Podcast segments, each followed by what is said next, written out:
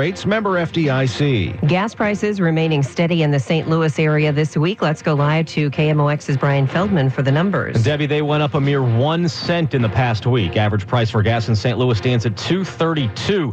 That's according to Gas Buddy's daily survey of close to 1,000 gas stations in the area. Industry analyst Trilby Lundberg says oil markets are concerned about protests in Iran, but does not expect prices to change drastically as a result. There is not much reason at this point to believe that oil prices prices will rise a lot further or faster than they have.